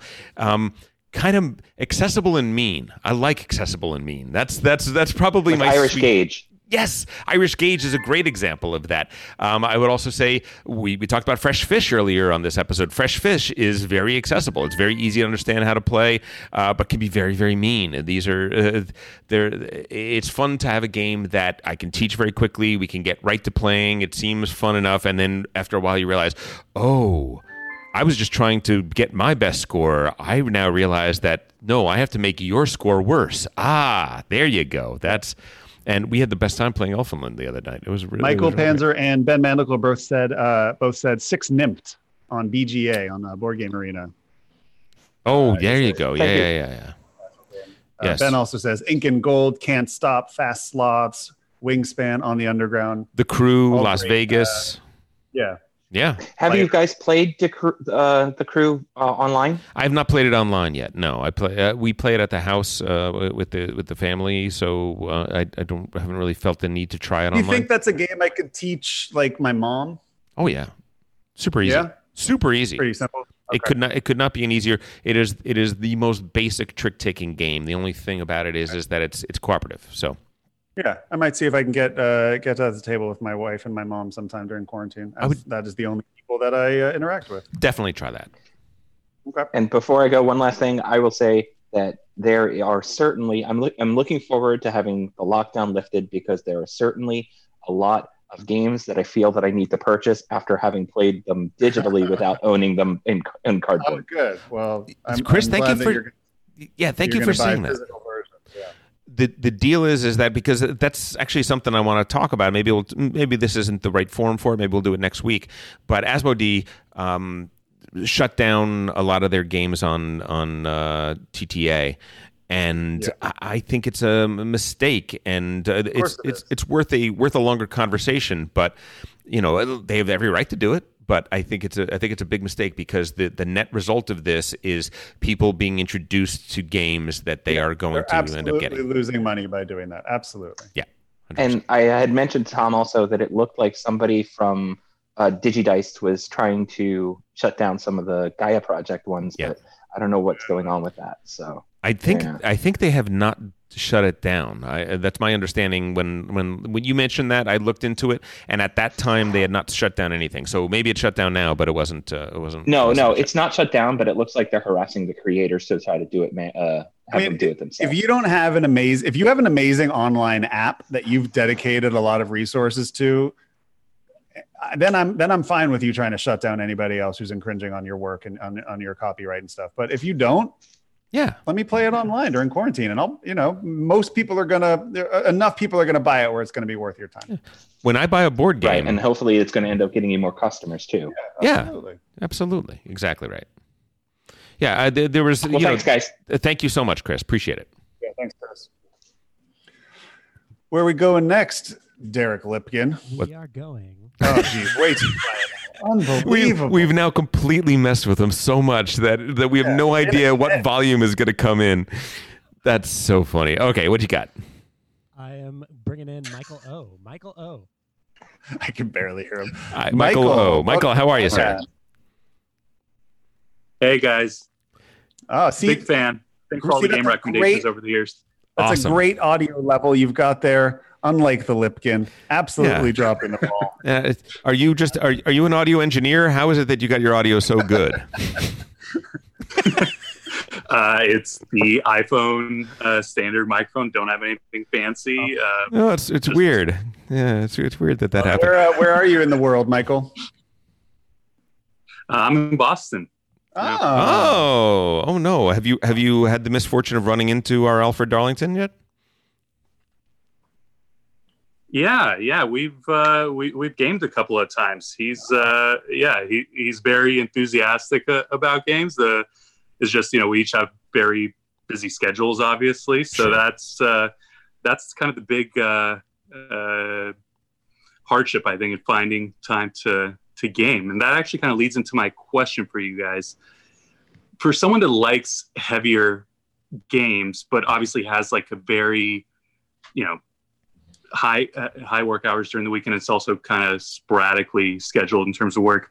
Mm-hmm. What do you guys think is a good game that kind of maximizes heaviness and minimizes the amount of time that it takes to actually play the game? I mean, if it takes a long time to set up or a long time to learn, that's fine. But Great question. what would you guys recommend? in I mean, regard? do you when you talk about heavy games? Um, would puzzle games sort of things, you know, games where it's it's sort of a brain burner, but it's really short. Is that is that okay, or does it have to be sort of a more of a, a, a straight strategy game? Because games like Bus, for instance, plays very very quickly and is totally ma- brain, brain melting. Hmm. Is that Yeah, I, I'm gonna. I, I guess I, either really. I'm gonna go with PAX Pamir Second Edition. I think that is a game that can be set up in five minutes, plays under two hours, and is very heavy and crunchy. And uh, to me, that that is when I think of like heavy games that don't take up a huge amount of time and also are not huge teardowns and setups. Um, that's the first one that jumps to mind for sure. Yeah, I think that's good too. Yeah, uh, All right. Fresh, uh, yeah, Fresh Fish is a is a super quick game. You can start playing it and, and, and be done in, in no time. Uh, yeah, uh, uh, and Bus. I think Bus is one of those one of those games that plays really really fast and and is, is pretty deep, pretty deep. Or even PAX Renaissance too. It's just a deck of cards, you know. Yeah, yeah. Pretty quick setup. All right. So something that you think could probably be finished in a reasonable amount of time without having to say, okay, let's pause and What what's a know, reasonable amount of time for you? However Is many it, days from now? is it one hour, two hours? What's reasonable? Uh, I mean, honestly, you know, it's. I, I think I'm I'm lucky to be able to set aside even an hour for a game. So I, Okay. I know kind of what I'm asking is, uh, No, it's tough. you know, it's a very Yeah. yeah. The the PAX games that, that Matt's talking about are are two hours. They're two hours. Yeah. Um, I think the games I'm talking about are closer to the one hour mark. Um, I- I'll also say Santiago is probably mm, 60, 75 minutes. Santiago is a great, great, uh, like an amazing game that plays very, very quickly and yet is very deep. And I, I would recommend trying that too. Um, yeah, I mean Concordia, you can bang out two or three player Concordia in about an hour, and ninety minutes. Oh, uh, recommendation for Irish Gauge and Ride the Rails. That's that's also fair. That makes a lot of sense. Watergate. Oh, good good call. Good call, Phil. Yeah, Watergate is definitely a game that good. plays I mean, quick. just two, yeah. Yeah. Perfect. All right. I I- yeah. I think half of these I uh, didn't even really uh, consider in terms of uh, games that might be playable in a shorter amount of time. So Yeah. thank you for those recommendations. list. Appreciate it, guys. Not at all. Thanks so much, Michael. Thanks for calling in. Oh, I will say one last one. Nusfjord. Nusfjord is is you could totally bang out Nusfjord in under ninety minutes. You think so? Yes. Okay. Absolutely. Good. Absolutely. Newsford is is is a, is a definitely the, the shortest Uwe of the real heavy games. Not you know. Ben Mandelker wrote The Great Zimbabwe. The the trick with Great Zimbabwe is that when you're not good at it, it's over very, very quickly. And as people Yeah. get good at it, it goes on really long. So it's a, it's a tough to tell. Oh, a Santorini, Phil also said. Yeah, is- you know, hmm. for, for a short two player game, that's a very good game too. Yeah. There you go. You got you got some suggestions there, Michael. Thank you so much for calling in. Thanks, Michael. Perfect. Thank you, guys. I think I figured it out. Oh, there you No? go. What? Yeah, No, am I good. okay? You know what it is? It, it's just very bassy. It's the low end. Like, oh, oh. I think I That's think you awesome. blew out an eardrum. What the heck? That's think you awesome. blew out an eardrum. What the heck? If you said the letter P, I would die. Who do we got? Who do we got next? No plosives, Podcast. please. We are going to Chris. hey, Chris. Oh wait, let's let's make sure we get the Maddie. Oh, there you go. Perfect. Chris, how you doing? Hi, I'm doing very well. Thanks for taking my call. Long time listener, first time caller. Nice. Where are you in the world, Chris? I'm in Washington D.C. All right. Nice. All right. or thereabouts, around D.C. The swamp. How's your quarantine treating you? Uh, it's been good. I've uh, been um, I've been I set up a home office finally, which I needed. have like three monitors, so I'm happy there. Stand up desk. Nice. That part's working. Awesome. I have a 20 second commute to work in the morning. Nice. And um, it was recently my birthday, so I bought. Uh, uh, my daughters bought for me a couple of games. Oh, happy Yeah, birthday. here we go. Let's see what you got. Let's, Let's see your haul. Thank you. They bought me this one, Atlantis Rising. Ordered Ooh, I've never played that. Right? Neither So have I'm- I. I've heard good things. I've heard very good things. I have two. I have two, and I I like that. I and then I bought. I mean, I bought. They bought for me, not me. Uh, this cute little game. You ever heard of Dragon? Punch. Dragon Punch. No. Yeah, that's looking the up. essence of my question. I was hoping for a game that would be like, um, kind of like a, a, a you know, Street Fighter video game where you punch each other. I can punch Uh-huh. my kids during the quarantine, and a little two-player game, little quick, you know, um, you know, quick game that you know, punch, punch, punch, little, lot of luck, little bit of skill, smashing All right. buttons. I having got your fun. game. And I was wondering, I got that. this is not quite working as I expected. I was wondering if y'all have any other suggestions. Sure. Yeah, we do. Yes. So there are a handful of great two-player fighting games that com- that are just board game versions of Street Fighter or Mortal Kombat or whatever you want that way. So Level 99 Games has two different systems. One is called the BattleCon system, um, and the other is Exceed, E X C E E D.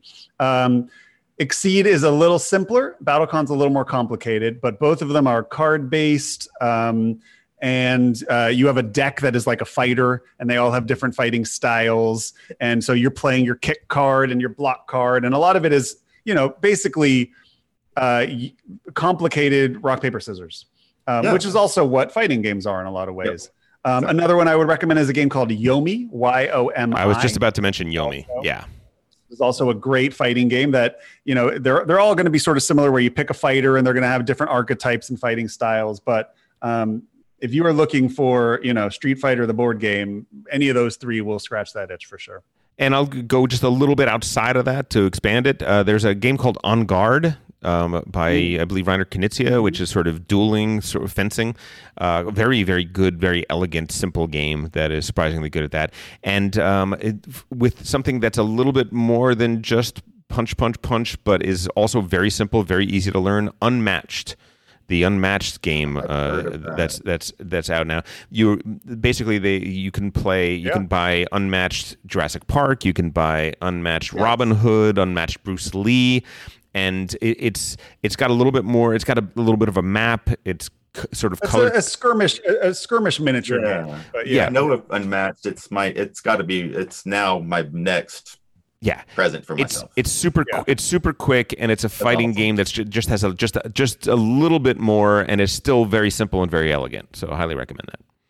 yeah it's That's one of those good. games that literally anybody could play non-gamers absolutely for sure Those are perfect recommendations. Thank y'all. cool well, Thank let you. us know how they go yeah if you give them a whirl let us know Yeah, please do. Okay, folks. oh jeez Oh jeez. Oh jeez. Uh, we are going. how is the bass getting higher What the heck is going on with that? it's all bass Oh wait, hold on. How about that? There, Yes, oh, there you it. go. There You, you is. sound like a human being. That's amazing. I am gonna send it on over to Brady. Brady H. Uh, where? Or wait, did we Did we lose lose Brady? Brady? Oh, Brady must have just dropped off because I just ha- I had him on my list, but he he just left. That actually brings us uh, to our last person who hasn't been called yet, Andrew. Although Andrew, I think was unable to speak at the time. But Andrew, I'm happy to give you some space if you want to if you want to get on and give our our uh, fo- our host some some thoughts. you there andrew Sure, I'm here. Can you hear me? Yeah. Yeah, Hey, Andrew, how you you doing, doing, Andrew? man? Doing all right. Mostly trying to keep this little guy uh, as occupied as possible. Hey there, little what's up, dude. buddy? That's awesome. Not quite old enough for uh, many games yet, other than a little bit of hoot hoot owl, but you know we're, we're working on it. Uh, throw throw burrito. Let me tell you right now. Yeah. Throw throw burrito. Big time. I think I played that one at PAX South one time, and it was it was a hoot. Absolutely. Yeah, yeah. Little guys like that are going to love that uh, either right now or maybe in a year. That's awesome. Where are you calling from? Uh, Houston, just south of. Oh, okay. Nice. Nice. Nice. How things Yeah, going? I got a Uh, of Much full swing of summer now. yeah, yeah, yeah, Yeah. I bet. Humid, humid Houston. Yes, it is. How uh, how's your quarantine treating you? Been playing any board games?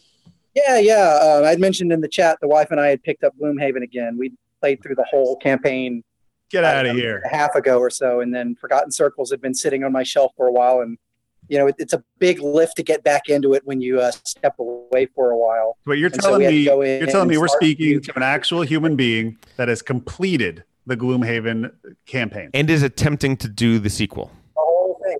That's that's that's crazy. right. That's crazy. Well, and only because I play it with my wife, and it's a game that once we spent probably an extra fifty dollars buying Plano cases and various things to Yeah. speed up, set up, and tear down, we got to about a ninety-minute playtime, so we could fit it in after work when the kiddo was asleep. It's the I've only way we got through it. all. Isaac Childres has never gotten to the end of the campaign. uh, give me. I, I'm very Well, he didn't call me to I, consult. I don't know if I've ever actually talked to somebody who's gotten to the end. Well, what are your thoughts? Were you, how did you feel at the end? Um, I I enjoyed every bit of it. You know, it was the the thing for me. The big takeaway was I played mostly two player, as I mentioned, and I think the game plays very differently at different player counts. Yeah. So you know, one, it takes a heck of a lot longer with multiple players, but also, you know, looking around online, some of the various scenarios that people found really difficult, some I didn't, some that people didn't find difficult, I did. So I found that the balance was probably pretty different at different player counts. Mm. So I'd be curious. I, I enjoyed it very much. The story was fun. The world was well put together. I'd be curious what the experience would be like with three or four players versus the two player game that Do I you played. think overall it's easier or harder with two than it would be with more? Um, I I would say it's easier to get to the table Yeah. because it's a lot But shorter.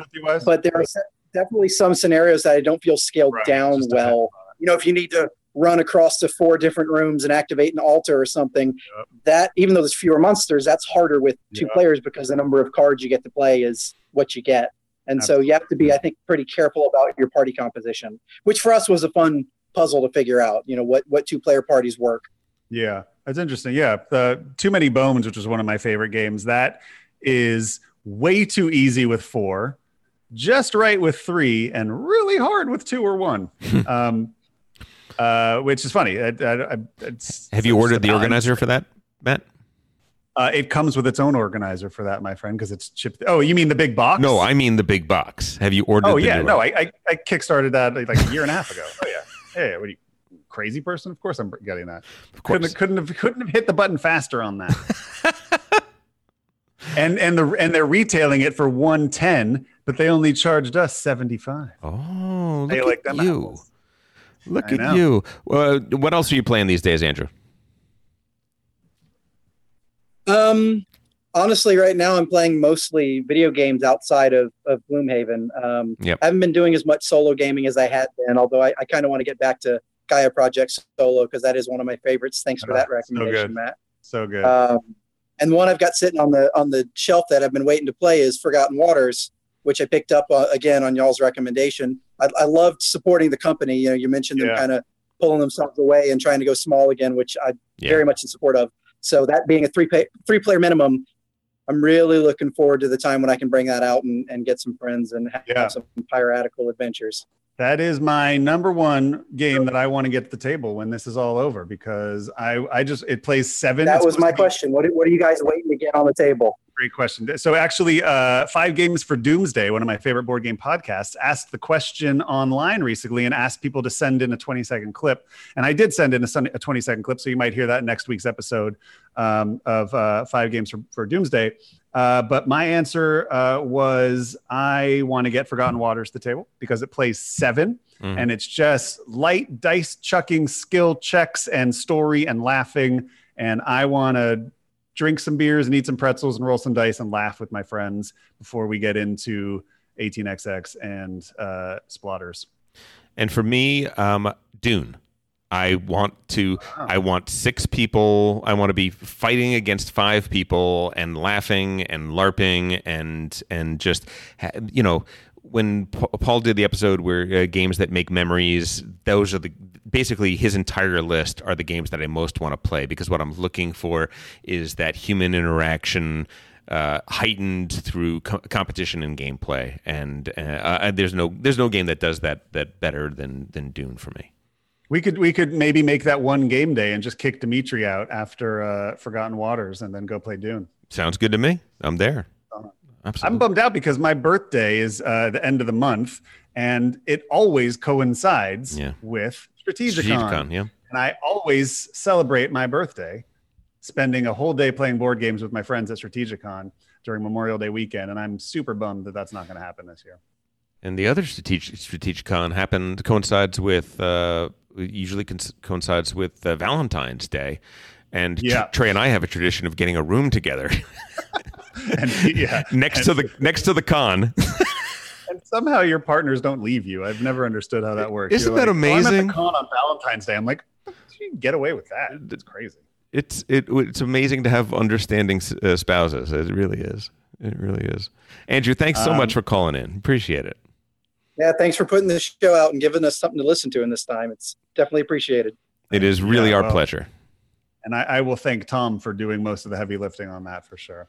Not at all. This Well, is a Tom. team effort. One of the great things about the the format is that it really is a team effort, and it really is uh, everybody uh, pitching in together. So, Maddie, we did it. This was fun. I had a good time. Um, severely disappointed in Derek Lipkin. Feel I- like he really, really dropped the ball pretty big on this one. I mean, you know what? Over promising and under delivering is is kind of something that we're seeing a lot of these days, and yet I still never quite get used to it. No, but seriously, thank you, Derek. This, uh, I, I, I, Derek reached out to me last week and said, "I know you guys are doing a call-in show." Derek always helped moderate our our call-in shows for my last podcast, um, and I, I wouldn't have wanted to do this without him. Derek has a two-month-old child at home, uh, which wins the award for person who uh, is the least responsible with their time right now talking to us. Uh, And, uh, but thank you so much. Derek, if your microphone works at any kind of reasonable volume level, we want to give you a second to to pitch what is going on on uh, on Monday. This episode will come out. A decent number of people will listen to it. Tell us what you are you are up for on this uh, on this biggest uh, biggest geek award. I'm sorry, I'm probably saying that wrong. Go ahead, tell us. It- It's it's all good. How, how do I sound? Yeah. sound Oh, amazing. Oh my god! I finally got it. Oh, my goodness! What what a what we all went on this journey What a together. journey! What a journey! no, it's a it's a show. It's actually um, put on by Caveat NYC, which is actually a bar in New York. Putting on the show called Nerd Search, where four nerds are going to face off on who is the nerdiest about their particular area of expertise. So I am the pinball nerd. I'll be going up against a dragon nerd, Uh-oh. a K-pop nerd, Oh. and oh gosh, I'm forgetting the, Did you the say a fourth one. Dragon nerd. Dragon. Yes, dragon. Yes, Dragon someone who's very into all sorts of scaled flying creatures. I assume. Well, I don't. What you mean a Dungeons and Dragons nerd? No, no, just really into You dragons. who knows a lot about the mythical creature known as the dragon. Collectibles and all sorts of things like that, right? I'm, I'm calling BS on that category. What- what- that's that's ridiculous. Oh, and musical theater is the last one. Uh, So those are, those are four categories. I think I actually am. I, I, I'm in a good a good set. I think I Do you can think so? It's- really shine. It sounds like a hard bracket to me. Musical thea- I- musical know- theater nerd is is that's a tough one. Well, if I have to go up against, you know, if, if I have to like show any expertise in my opponent's categories, I already got that one covered. So, uh, you know, I'm going to match him. He's not going to be able to match me. Uh, so I, I'm excited to, uh, you know, put put my best foot forward on this. right, Five quick hundred test for you, Derek twenty-five thousand six hundred minutes. Okay, good. Brian Eddy's first designed pinball. Go. Oh God. oh God. I'll I'll say. Uh, oh, Brian Eddy. Come on. Jeez, Louise. Is it is it uh, Corvette? No. It's, uh, I, I believe, I believe his first main one was the Shadow that he had. Oh yes. Oh And I recently did a pinball trivia night, and I, I, I missed that again. So I, I uh, clearly I have some particulars I got to get get tight on. But uh, do you know who invented pinball? Um, no, I don't. Who invented pinball? Montague Redgrave. Amazing W- way back in the uh, the late 1800s, improvements to Bagatelle. So get excited for that kind of knowledge. Montague Redgrave. Oh, yeah, I knew that would elicit some sort of an Oh, accent. Are you kidding me? Are you kidding? That is that is going to be my new name on any website when I don't want to give my real name. this I think you gave me that name once in one of your LARPs. I think I, I was Montague Redgrave. I'm pretty sure you were. That, and actually, British inventor who lived in Ohio. So the, you could have fun with the accent there. Oh, Montague Redgrave of Shaker Heights. What an amazing time to end the podcast. Uh, Derek, thanks so thank much. You, Derek, thank you for helping put this together. Thank you. Uh, and say hi to your lovely wife. And uh, I hope you and your you guys have a wonderful time with your newborn. Appreciate that. Maddie, I miss you dearly. I just want to tell I you. miss you. I miss you. I miss you, my sweet dear friend. Um, but hopefully, hopefully, I, I think, I think we'll be gaming at some point this summer. Don't you? I think there's a good chance. Yeah, I think there is. I really Maybe do. maybe July. Maybe by July fourth. Um, maybe a uh, small group. I, I'm I, I'm going to say that we we don't know nearly enough to even start making predictions. Everyone wants to make a prediction. I just don't know. I just I, I have no idea. They were doing uh, they were doing COVID testing uh, a f- uh, about a mile away from me the other day, and I just went and got it because might as well help with the uh, with the data. We are tremendously Um, fortunate in that we we are the rare U.S. city where everyone can get tested, and uh, and they're asking that everybody do if they can because they want data. So I, I went down, and I have no reason to think I have it. I have no symptoms, but I, um, you know, Paul and Why Paul, and his wife are coming over for dinner tonight um, because they have gotten tested and they are they are clear, and we are all you know the rest of the family is all sequestered together, and uh, we're going to play Elfenland in real time. In, IRL. in- in IRL, yeah, in real life. well, I, I- I'll, I'll have my test back next week. So maybe, uh, maybe, maybe a two-player game is in order. I don't know. Maybe we're getting crazy. We'll see. Fingers crossed. Fingers crossed for you, my friend. Uh, this is Well, thanks everybody for tuning in. Um, and uh, Tom will be back next week for a regular episode. Yeah, reach uh, reach out to us on the uh, on the socials is uh, is where we can be found. I, I think you guys pretty much know where to go by now. Facebook, uh, we have a Facebook group, we have a Discord channel. All of that is still kicking and still very very busy. You want to do the final stinger for everybody while, while we have them here? You've been listening to Game Brain. Produced and edited by Matthew Robinson and Tom Donnelly. Special thanks to Daedalus for our incredible music. You know him as Alfred. More on Daedalus at GameBrainPod.com. And you can reach us by at email by contact at GameBrainPod.com or on Twitter at GameBrain underscore pod. Thanks for listening. And go out and play some games with friends online or virtually make some friends with games. Ah, you did it. Well done. Thanks, everybody. Thanks.